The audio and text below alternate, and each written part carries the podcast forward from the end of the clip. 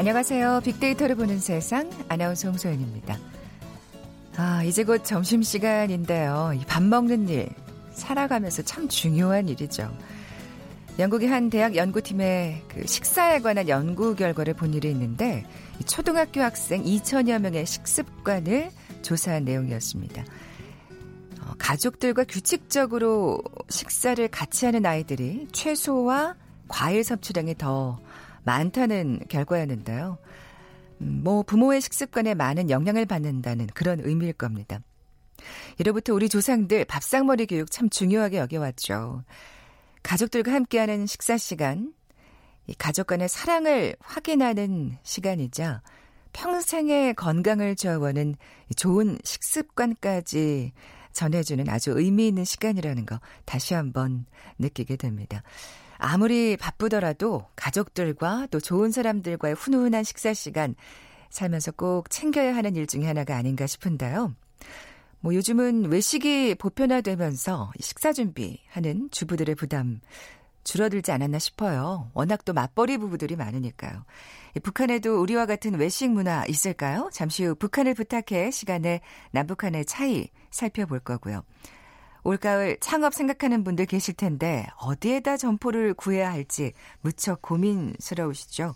이어지는 빅데이터 창업 설명서 시간에 좋은 점포 구하는 법 두 번째 시간 함께하겠습니다. 먼저 빅퀴즈 풀고 갈까요? 오늘 외식에 관한 얘기 나눈다고 말씀드렸는데 대표적인 외식 메뉴 전통의 탕 요리 빼놓을 수 없겠죠. 그 중에 얼큰한 맛을 좋아하시는 분들 이거 예 빼놓을 수 없을 겁니다. 단맛이 도는 소의 양지머리 부위와 대파, 나물을 듬뿍 넣고 맵게 끓이는데요. 구수하고 얼큰해서 특별한 반찬 없이도 한 그릇 뚝딱. 예, 맛도 영양도 만점인 음식입니다. 아침 저녁으로 선선한 바람이 불면서 뜨끈뜨끈 시원하게 이것 한 그릇 생각나시는 분들 많을 텐데 칼칼하고 얼큰한 맛이 일품인 이 탕요리 뭐라고 부를까요? 보기 드립니다. 1번 삼계탕, 2번 십전대보탕, 3번 사탕, 4번 육개장. 오늘 당첨되신 두 분께 커피와 도넛 모바일 쿠폰 드립니다. 휴대전화 문자 메시지 지역번호 없이 샵 9730, 샵 9730. 짧은 글은 50원, 긴 글은 100원의 정보 이용료가 부과됩니다. 방송 들으시면서 정답과 함께 다양한 의견들 문자 보내주십시오.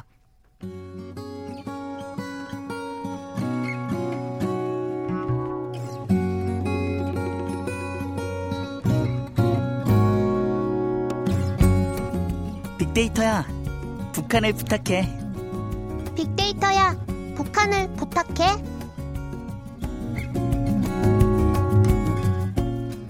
궁금했던 북한의 생활상을 제대로 알아보는 시간이죠. 빅데이터야, 북한을 부탁해. 빅커뮤니케이션 전민기 팀장, 북한 전문 인터넷 매체 데일리 NK의 강미진 기자 나와 계세요. 안녕하세요. 안녕하세요. 네, 반갑습니다. 네, 두 분은 외식 자주 하시나요? 어, 안 하는 것처럼 하면서도 저도 은근히 외식이 많아요. 아, 밖에서 일하시니까. 그러니까요. 예, 어, 참뭐 시간 없고 그리고 힘들고 이럴 때는 뭐. 예. 그렇죠. 저는 대부분 도시락으로 이제 해결하는데 아, 외부 손님들 만나거나 또 다른 언론사 이제 인터뷰 있거나 이러면 외식을 꼭 합니다. 근데 외식 품목을 고르기가 정말 좀 힘들 아, 때가 있어요. 그러니까 뭔가 이렇게 외부 사람들을 만날 때 뭐 어떻게 어떤 자리를 만들어야 그렇죠. 어떤 음식을 만들어야 네. 이게 어, 분위기가 맞아요. 좋을까 네. 고민인 거. 아, 저는 그 가정 생활에서 지금 외식을 말씀을 드린 건데 확실히 네, 네. 네. 직업 여성은 맞는 것 같습니다. 워킹 거리예요. 뭐 예. 외식 자주 하죠. 요즘에는. 예. 그러니까 밥을 사실 예전에는 집에서 보통 한 두 끼는 먹었던 것 같은데 음. 요즘에는 밥 많이 먹는 남편 또 안 좋아해요. 막 삼식이라고 놀리고. 오, 삼식이 맞아요. 그래서 벌써, 아니 벌써부터 삼식 얘기를 하면 어떻게 해요, 아, 어쨌든 팀장님? 어쨌든 그냥 한 끼 정도는 꼭 아. 밖에서 먹는 것 같네요. 네. 그뭐 밖에서 먹기도 하고 사실 외식이라는 게 어떻게 또 엄밀히 따지고 보면 그 배달 문화가 워낙 지금 음, 발달해 맞아요. 있어서 네. 그것도 또 외식의 네. 일종이라고 볼 수 있겠죠. 이 북한에서도 외식이란 개념이 있나요? 아, 북한에서는 외식이라고 안 하고 회식이라고 합니다. 회식? 네. 어. 왜 회식이냐면 회의를 한 후에 먹는 아. 음식이기 때문에 회식이 붙는 그러니까 아까 그 개념이신 거예요. 그 외식이라는 개념이. 저는 가족들하고 밖에 나가서 예. 먹는 네. 걸 말씀을 드렸는데 바로 그 얘기가 나오시는 거 보니까 그게 딱 이제 개념이 네. 박혀져 있는. 그러니까 웬만한 가정에서는 그냥 밖에 나가서 먹는 게 별로 없는 거네요. 어, 최근에는 좀 많이 있더라고요. 네, 네. 예전에는 뭐 한정돼서 일부 가정에서만 이렇게 나가서 식당 같은 데 가서 어, 먹었다면 지금은 밖에 나가면 먹을 게 너무 많대요. 식당도 많고 아, 그리고. 북한도 배달 문화가 잘 돼 있어서 아, 안- 우와. 앉은 자리에서 전화해가지고 짜장면 두 그릇 부탁이 하면 진짜 금방 온다고 하더라고요. 어. 그, 그렇게 어 제가 언젠가 이제 통화를 하면서 아니 이거 그 배달의 민족이 진짜 맞긴 맞다 이런 우리 생각도 민족이? 했었, 네, 했는데 그 진짜 배달도 정말 잘 된다고 하더라고요. 어, 와. 네. 그러니까 이제 뭐 외식을 즐기는 계층이 따로 있는 건 아니군요. 어, 조금 계층은 좀 갈라지고 있죠. 어. 계층이 어떤 게 있냐면 특히 도시를 중심으로 해서 외식 계층들이 좀 많은데요. 뭐 해외 나가서 뭐 유학 생활을 네, 했거나 네, 네. 아니면 뭐 대외 공사 그런 기관에서 근무를 하는 그런 사람이거나 이렇게 좀 외식에 대한 그런 걸 좀 잘 아는 사람들은 아, 네네. 어, 자연스럽게. 외식을 좀 하고 일반적인 사람들은 뭐 생일이라거나 혹은 뭐 친구가 왔거나 네, 네. 가족에 뭐 특별한 일이 있거나 이럴 때 나가서 외식을 한다고. 그렇게 생각하면 이 농촌에서는 아직까지는 농촌에서도. 어, 농촌의 그 외식은 어떤 그 경향이 있냐면 네. 동네가 통으로 하거나 아 뭔가 잔치. 네. 어, 그건 뭔가 뭐- 특별한 행사 때. 그렇죠. 아. 그렇게 하고 누구의 뭐 생일이다. 아. 아. 누구 뭐 진짜 심지어 아기가 태어나도 동네가 모여 앉아 잔치를 그쵸. 하거든요. 그런 뭘- 외식이 좀 많죠. 원래 정말 마을끼리 다 가족 같은 그렇죠. 분위기니까. 전 팀장님, 빅데이터 상에서 가장 인기 있는 외식 메뉴 뭘까요? 지난 1년 동안 언급량으로만 살펴본 건데 네. 1위가 일단은 삼겹살이 가장 역시. 많이 언급이 됐습니다.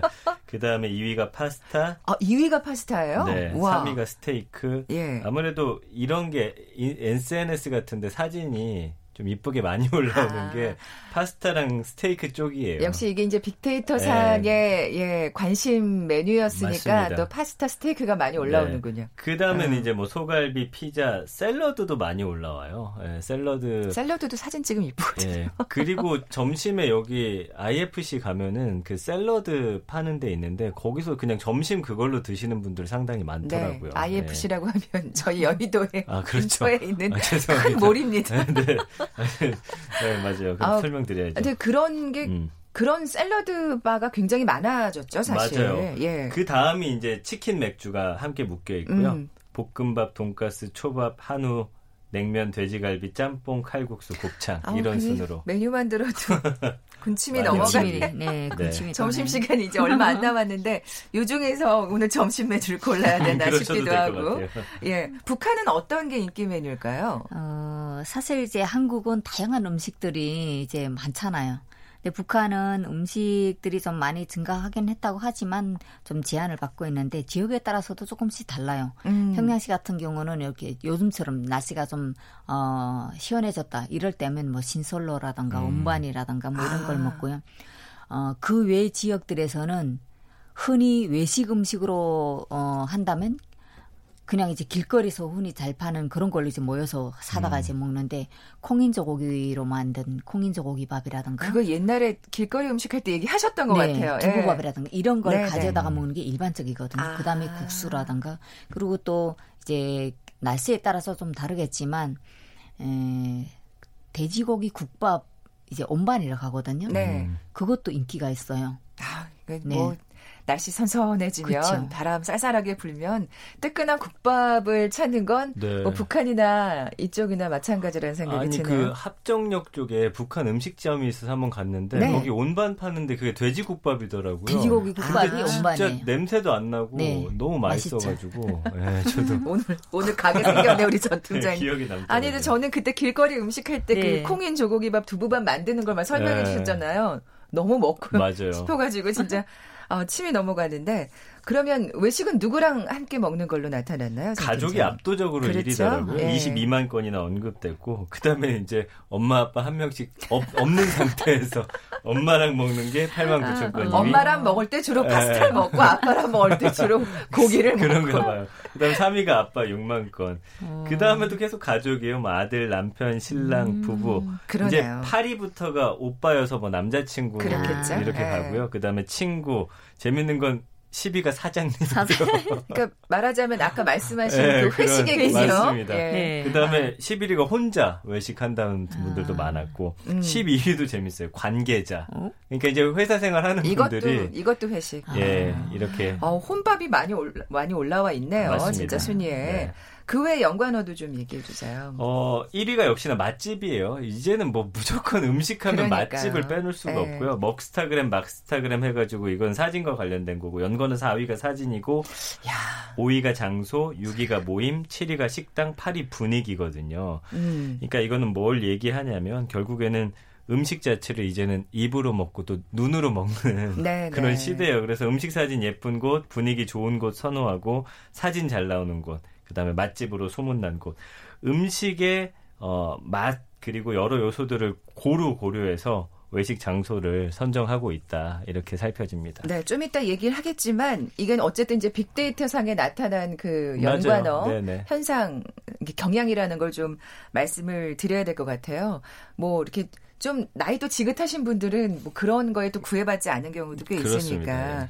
어, 강 기자님 아직까지 북한에서는 그렇게 뭔가 사진이 잘 나오는 곳이 꼭 가야 되고 뭐 이렇지는 않을 것 같은데. 그렇죠. 그게 네. 뭐 일반적으로 공유가 안 되기 때문에 그리고 음. 맞아요. 공유가 안 어, 되니까. 사진을 항시적으로 이제 뭐 찍어서 이게 몇 년밖에 안 됐잖아요. 북한 주민들도 네, 이제 네. 스마트폰이 나온 지 뭐 한 극상에 한 3, 4년 정도가 됐으니까 그러니까 그 어떤 게 좋다가 아니라 일단 맛으로 통하는 거죠. 이제 모양은 둘째 치고 네, 맛이 있어야 어, 되는. 그 집게 맛있더라. 음. 그다음에 어느 지역에 뭐가 맛있더라 이러면 진짜 지나가다 아 나 이거 한 번은 먹어보고 싶다 이렇게 들려서 먹을 수도 있고 그러니까 맛으로 통하는 게 기본이죠. 네. 아직까지는. 사실은 그게 뭐 외식의 기본일 텐데 맞습니다. 요즘 좀 우리는 또 경향이 달라지는 음. 예 트렌드가 있어서 네. 그러면 실제로 설문조사나 통계로 나타난 인기 외식 메뉴들은 어떤 걸까요? 어, 통계청이 발표한 자료를 보니까 어, 한국인이 가장 많이 방문한 음식점은 일반 한식집, 그다음에 국탕 전골집, 역시. 그다음에 찌개, 육류 이런 순으로 나타났어요. 그러니까 이게 육류는 아까 말한 스테이크라기보다는 뭐 삼겹살이나 뭐 갈비 그렇죠. 좀 예. 좀좀 세게 쏜다 그러면 네. 갈비. 그리고 여론조사 기관인 한국갤럽이 2014년에 조사한 한국인이 좋아하는 한식은 김치찌개, 삼겹살, 된장찌개, 김치, 불고기, 비빔밥, 오, 잡채, 많다. 갈비, 청국장, 갈비찜 이런 순인데 어, 외식 메뉴가 통계청 자료하고 거의 좀 비슷하더라고요. 그래서 음. 이게 아마 실질적으로 전통적으로 그렇죠. 우리가 외식을 많이 하는 메뉴가 아닐까 생각이 되네요. 네. 역시 삼겹살은 뭐, 예. 그. 빅데이터 상이든 네. 뭐 그냥 실제로 조사한 결과든 빠지지 않습니다. 그래서 삼겹살은 한국인이 가장 좋아하는 또 돼지고기이기도 하고 그 다음에 이제 삼겹살하고 또 소주를 곁들이기도 좋고 역시나 우리 뭐 문화에서 외식하면은 빠질 수 없는 게 삼겹살 말씀해주신 대로 빅데이터 상이나 실제 여론조사나 통계에서도 역시 삼겹살이 가장 많이 올라오고 있고요. 근데 이제 재밌는 게 우리가 이제 쌈을 싸서 먹는데 이게 벌써 고려 시대 때부터 아? 내려온 문화라고 하더라고요. 그래서 아, 이 원나라 궁궐 안에 이제 상추를 심어두고 이제 원나라면은 이제 저쪽 몽골 쪽이잖아요. 그러니까 궁- 공녀로 끌려간 고려 여인들이 이 궁궐 안에 상추 심어두고서 이제 이걸 먹으면서 향수를 달랬다고 합니다. 그래서 네. 상추 쌈이 이제 손바닥에 상추 올리고 여기다 넣는 건데 이게 입을 크게 벌리고 먹어야 하기 때문에 품위가 없어 보인다고 해서 조선 시대에는 양반들이 손을 대지 않고 상추쌈을 먹었다고도 하네요. 어, 그래요? 네, 이제 밑에 노비들 시키든지 아이고, 해가지고 세상에. 네, 이런 아, 어쨌든 우리가 고기를 쌈 싸 먹는 이 문화 자체가 이렇게나 오래됐다는 게 또. 알 수 있습니다. 또 오래된 한식당 중에는 주로 참 국밥집들이 많. 아까 어, 그 북한에서도 그렇죠. 국밥이 네. 정말 온반이라고 네. 해서 인기가 많다고 했는데 삼겹살은 어때요, 강 기자님? 사실 저는 삼겹살 처음에 한국에 왔을 때 삼겹살이라 해가지고 고기를 세 겹을 이렇게 한 건 줄 알았거든요. 진짜로. 네. 그럴 수 있죠. 예. 아, 그럼요. 그렇게 근데 들리죠. 북한에서는 네. 뭐 이게 삼겹살이다 뭐 이거 뭐 오겹살이다 이런 의미가 없고요. 네. 그냥 앞다리살 뭐 뒷다리살 이렇게 그 부위를 얘기를 하거든요. 그 뭐 돼지를 일단 잡으면 비계층을 좋아하는 사람은 목살 쪽을 많이 이제 선호하고 그다음에 뭐 살코기를 한다면 앞다리살 뭐 아. 이렇게 음. 아 이거 부위별로 가서 장마당에 가서 네. 요구를 해서 먹는 거지. 그러니까, 그러니까 삼겹살에 대한 개념이 없다고 없죠. 봐야 네. 되겠네요. 그리고 북한에서는 어 고기를 구워 먹는다는 거는 오리고기라든가 이런 걸 아. 훈제된 오리고기 이거 하지 돼지고기는 주로 탕으로. 아, 그렇죠. 탕으로 먹는 게 이제 일반적이기 때문에 수육이나 이런 거는 그렇죠. 아, 네네 삶거나 네. 탕으로 음. 삼겹살이 한번 들어가면 또 데이트를 치지 않을까 싶은데. 예. 전 팀장님 근데 5개월째 외식 소비가 줄고 있다면서요? 예, 아무래도 좀 서민들 소비 심리가 위축되면서 지금 음식업 음. 소비하고 생산이 5개월째 좀 감소하고 있습니다. 그래서 통계청의 음식점 주점업 판매 보니까 지난 2월부터 6월까지 어, 좀 줄어들었더라고요. 그러니까 아, 어, 아마 이 2018년 12월을 제외한 모든 달에 전년보다 지금 외식이 줄었다고 하니까 많은 분들이 좀 외식을 줄이고 있는 예전보다는 그런 그러니까 분위기가 읽혀지네요. 허리띠를 줄일 예. 게또 외식밖에 없으니까 맞아요. 그런 생각도 들고요. 예. 어, 강 기자님 어, 비퀴즈 내주고 가세요. 아, 네. 아, 음식 얘기에 막 입안에 근침이 그냥 그러니까 네. 오늘 외식에 대한 이야기를 나눴는데요. 대표적인 외식 메뉴 전통의 탕요리 참 인기가 많죠. 그 중에 단맛이 도는 소의 양지머리 부위와 대파, 나물을 듬뿍 넣고 맵게 끓이는 탕이 있습니다. 칼칼하고 얼큰한 맛이 일품인 이 탕요리 무엇일까요? 보기 드립니다. 1번 삼계탕, 2번 십전대보탕, 3번 사탕, 4번 육개장. 네, 정답 아시는 분들 저희 빅데이터를 보는 세상에 지금 바로 문자 보내주십시오. 휴대전화 문자 메시지 지역번호 없이 샵 9730입니다. 짧은 글은 50원, 긴 글은 100원의 정보 이용료가 부과됩니다. 점심 메뉴들 다 정하셨죠? 자, 지금까지 빅데이터와 북한을 부탁해 빅커뮤니케이션 전민기 팀장, 북한 전문 인터넷 매체 데일리 NK의 강미진 기자와 함께했습니다. 고맙습니다. 감사합니다. 감사합니다.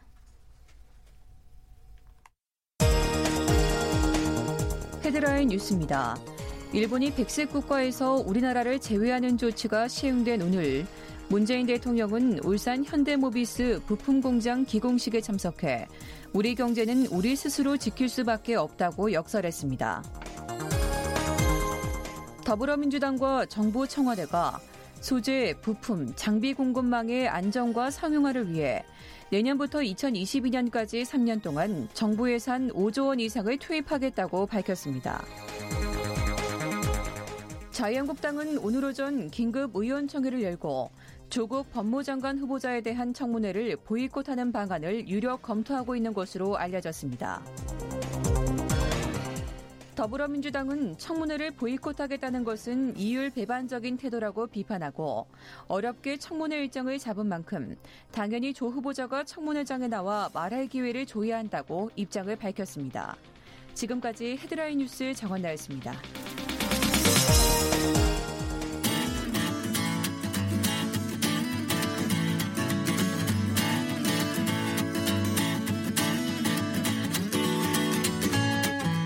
빅데이터에서 발견한 신의 한 수. KBS 일라디오 빅데이터로 보는 세상. 빅데이터 창업 설명서. 소셜 분석을 통한 소상공인 투자 전략을 소개하는 시간이죠. 빅데이터 창업 설명서. 창업 컨설턴트 창업피아의 이용구 대표 나와 계세요. 안녕하세요. 네, 안녕하세요. 우리 지금 가을 맞이 특집 하고 네, 있잖아요. 가을. 지난주 좀 건너뛰었는데 네. 어, 좋은 점포 구하는 법에 대해서 네. 알아보다가 조금 시간이 모자라서 오늘 두 번째 시간으로 이어가 보겠습니다. 네. 그때 권리금 얘기 하다가 말았죠. 네, 못했잖아 다. 예. 아마 주, 주 시간이 사실 한 10분 정도밖에 안 남았는데 오늘 준비한 거 다 할 수 있을려나 모르겠어요. 근데 사실 지난번에 말씀드렸던 것보다 오늘이 더 핵심적인 아, 내용이 있어서 네네. 지금 이제 가을이 지금 가을 말씀하셨잖아요. 가을이 봄하고 가을이 이제 창업 시즌이라서 이제 사실은 추석이 지나고 나야 조금 이제 더 많이 창업시라고 나와서 그렇겠죠. 점포도 알아보고 하실 텐데 네, 네. 미리 이제 점포에 대해서 어떤 점포를 구해야 되는지 처음 장사하시는 분들은 잘 모르세요. 그래서 또 사기 당하기도 하고 그래서 그렇죠. 이따가 제가 뒤에서 시간이 되면 뭐 사기 당하지 않는 방법도 가르쳐 드리겠지만 아무튼 이 권리금에 대해서 얼마를 줘야 되는지에 음. 대해서 저희가 조금 더 집중적으로 그러니까요. 논의를 한번 해볼게요. 예. 권리금에 대한 사실 개념이 네. 좀 저희가 사- 잘 모르죠. 혹시 아세요? 예. 아니요. 전혀 모르겠어요. 모르죠. 그때 왜 네. 뭐 음. 바닥 권리, 영업 권리, 시설 권리 그때 그런 얘기 살짝 맞아요, 해주셨었잖아요. 맞아요. 예. 이 바닥 권리, 영업 권리, 시설 권리 이렇게 세 가지가 나눠지는데 사실 일반적으로 창업자분들은 이게 또 뭔가 되게 아마 잘 모르실 거예요. 근데 그 이론적으로는 이제 상권마다 시세가 다 있어요. 뭐 아파트가 시세가 있듯이 바닥 권리금도 시세가 있는데 이것을 또 명확히 알려주시는 분이 없어요. 뭐 진짜 올바른 뭐 컨설팅에서 찾아가면 모를까. 그래서 이런 것들은 직접 발품 팔아가지고 이제 바닥 권리 좀 알아주셔야 될 텐데 말 그대로 바닥 권리는 건물이 지어지자마자 그냥 벽돌만 있어도 바닥 권리가 형성이 되는 아, 곳들이 있어요. 네. 그러니까 뭐 명동이라든지 뭐 강남역이라든지 이런 곳들은 목이 좋은 곳 말씀하시는 거고. 예, 정확히 맞추셨어요. 네. 그 목이고요. 또 시설 권리금은 말 그대로 이제 시설에 대해서 뭐남쓸 수 있는 게 있으면 권리금을 주는데 어 다음 사람이 쓸 수 없는데도 불구하고 시설 권리를 요구하는 분이 있어요. 근데 이건 잘 모르시는 분들 실제로 덜컥 주시는 분도 있는데 시설 권리금은 내가 쓰지 않는 거 외에는 시설 권리금 절대 주어서는 아, 안 되고요. 알겠습니다. 네, 영업 권리금은 뭐 기존 이제 손님들을 많이 이끌어 왔기 때문에 그런 영업 권리에 대한 대가로 좀 주는 돈인데 중요한 것은 그 뭐 바닥 권리, 영업 권리, 시설 권리금에 대한 이 개념을 또 노트에 적고 다니시면서 평가하기 되게 힘들잖아요. 네. 그래서 실제로 뭐 카페를 어 한다 고 했을 때 음, 요즘에는 이제 상가 임대차 보호법이 10년이 늘어났기 때문에 그나마 조금은 다행인데 아무튼 간에 카페 창업자가 가장 많아서 그 그분들에게 꼭 말씀드리고 싶은 건 보증금을 제외하고 3년 안에 내가 들어간 말 그대로 뭐 바닥 권리, 뭐 영업 권리, 시설비를 3년 안에 뽑을 수 있는지 판단하는 게 아, 그게 가장 큰 기준이에요. 그렇게 해서 이제 계산을 해야 되는 맞아요. 거군요. 네. 예. 권리금 주는 것도 이제 계약을 해야 되는 거죠. 그러니까 정식으로. 맞습니다. 예. 요거를 아주 그냥 그 지금 현재 또 창업을 앞두고 계시는 분은 정확하게 조금 잘 알아주셔야 될 텐데 그 권리양도 계약서랑 계약이랑 이제 임대차 계약을 먼저 쓰는데 중요한 거는 기존에 있는 임차인분하고 권리양도 계약을 먼저 쓰게 되어 있어요. 근데 이게 이제 법적으로 정해진 건 아니지만 기존에 장사하시는 분이 어 권리금을 받기 위해서 뭐 1억을 받든 10억을 받든 사실은 상관이 없거든요. 이게 법적으로 무슨 제약 자체가 없어요. 그러다 보니까 기존에 있는 이제 잘 들으셔야 돼요. 기존에 있는 임차인에게 권리금을 주게 되는데 어, 이때 중요한 게 뭐냐면 건물주가 나타나질 않아요. 왜냐하면 기존에 있는 분이 권리금을 어 제가 방금 전에 말씀드렸죠. 1억을 받든 10억을 받든 상관이 없다 보니까 그래도 건물주가 있는 앞에서 뭐 몇 천만 원이 오간다거나 어, 또 몇 억이 오간다거나 이거 건물주가 좋아할 일이 전혀 없거든요. 아, 그럼 그렇죠. 건물주는 이때 어떤 힌트를 얻게 되냐면 아, 내 건물이 굉장히 좋은 자리구나. 아, 이거 임대료를 엄청나게 올려야 되겠는데? 네, 이런 욕심을 또 갖게 돼요. 네, 네. 그러다 보니까 이제 그 이 가게를 파시는 분 입장에서는 건물주 입회하지 않고 권리양도 계약을 먼저 쓰기 때문에 이때 중요한 거는 제가 이 결혼과 비유를 굉장히 많이 하거든요. 새로 들어오는 그러니까 점포를 구하는 분 입장에서 건물주를 아직 안 만나본 거예요. 네.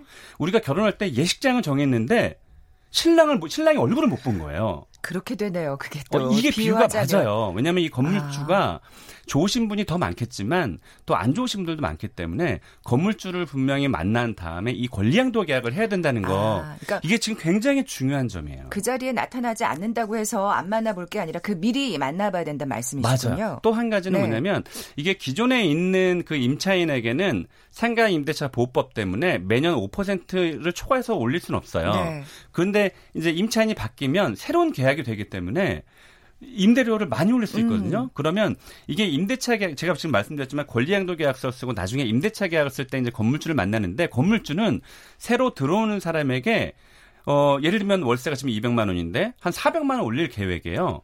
근데 그 가게를 파는 분 입장에서는 권리금하고 이 월세랑 관계가 굉장히 밀접하거든요. 네. 그러니까 월세가 비싸면 권리금을 많이 안 주니까 기존에 있는 월세대로만 얘기를 해요. 그러니까 이거 소통이 제대로 되지 않은 상태에서 정말 맞아요. 불이익을 당할 그게 있네요. 그래서 꼭 건물주를 만나시고 권리양도 계약을 하시는 것을 저는 권합니다. 그러면 건물주를 미리 만났을 때 어떤 걸 확인해야 될까? 그분과 궁합이 어떻게 맞는지 확인해야 되니까. 야, 이거 진짜 네. 꿀팁인데요. 이거 진짜 돈 주고도 못 들으실 꿀팁인데, 음, 일단 건물주의 인상도 굉장히 중요해요. 제가 뭐, 저도 한 20년 넘게 컨설팅을 했지만, 이 건물주분을 만나보고, 방금 좀 말씀드렸지만, 아, 조금 까탈스러운 분이신지, 심지어, 어, 매장에 못 하나도 못 받게 하시는 분이 계시고요. 네. 매일 아침 나타나서 담배꽁초를 왜 안 주셨느냐라고 이렇게 또 잔소리 하시는 분들도 계시고 실제로 그런 것 때문에 아, 진짜 이게 구체적으로 들어가니까 정말 현실이 느껴지네요. 그리고 또 예. 임대료 인상에 대한 부분인데요. 매년 뭐 법으로는 5%, 5% 이상 못 올리게 되어 있지만 어쨌든 이것도 안 올리시는 분이 계시고요. 매년 꼬박꼬박 올리시는 분이 계세요. 그래서 임대료 인상에 대해서도 조금 음. 짚어봐야 되고요. 또 리뉴얼과 재건축 굉장히 중요한데요. 이게 재건축을 하게 되면 상가 임대차 보법에 적용이 안 돼요. 아, 그러니까 예를. 들면 뭐 이게 상가 임대차 보법이 10년인데 2년 정도 장사하고 아직 8년 남았잖아요. 근데 건물주분이 재건축을 하겠대요. 그럼 이거 보상 못 받아요. 권리금을 3억을 줬어도. 그러니까 이게 그 따져봐야 될 게 정말 많네요. 맞습니다. 예. 그래서 리뉴얼은 재건축은 아니어도 그 대대적으로 또 리뉴얼을 하게 되면 장사하는데 지장이 있거든요. 그렇죠. 그래서그 재건축에 대한 가능성 그리고 어, 특별한 또 약정인 이제 특약상을 또 잘 봐야 되고요. 또 건물주분이 직접 이 점포를 사용할 가능성도 있어요. 제가 그, 지난번 그렇게, 해서 내쫓는 경우가 꽤 많다면서요. 지금은 좀 네. 나아졌는데요. 네. 과거에 제가 어떤 걸 경험했냐면 그 본인의 그 아들이 군대 갔다 왔다고 이제 사용해야 되겠다. 음. 어 그래가지고 또 사용하는 분도 있었고요.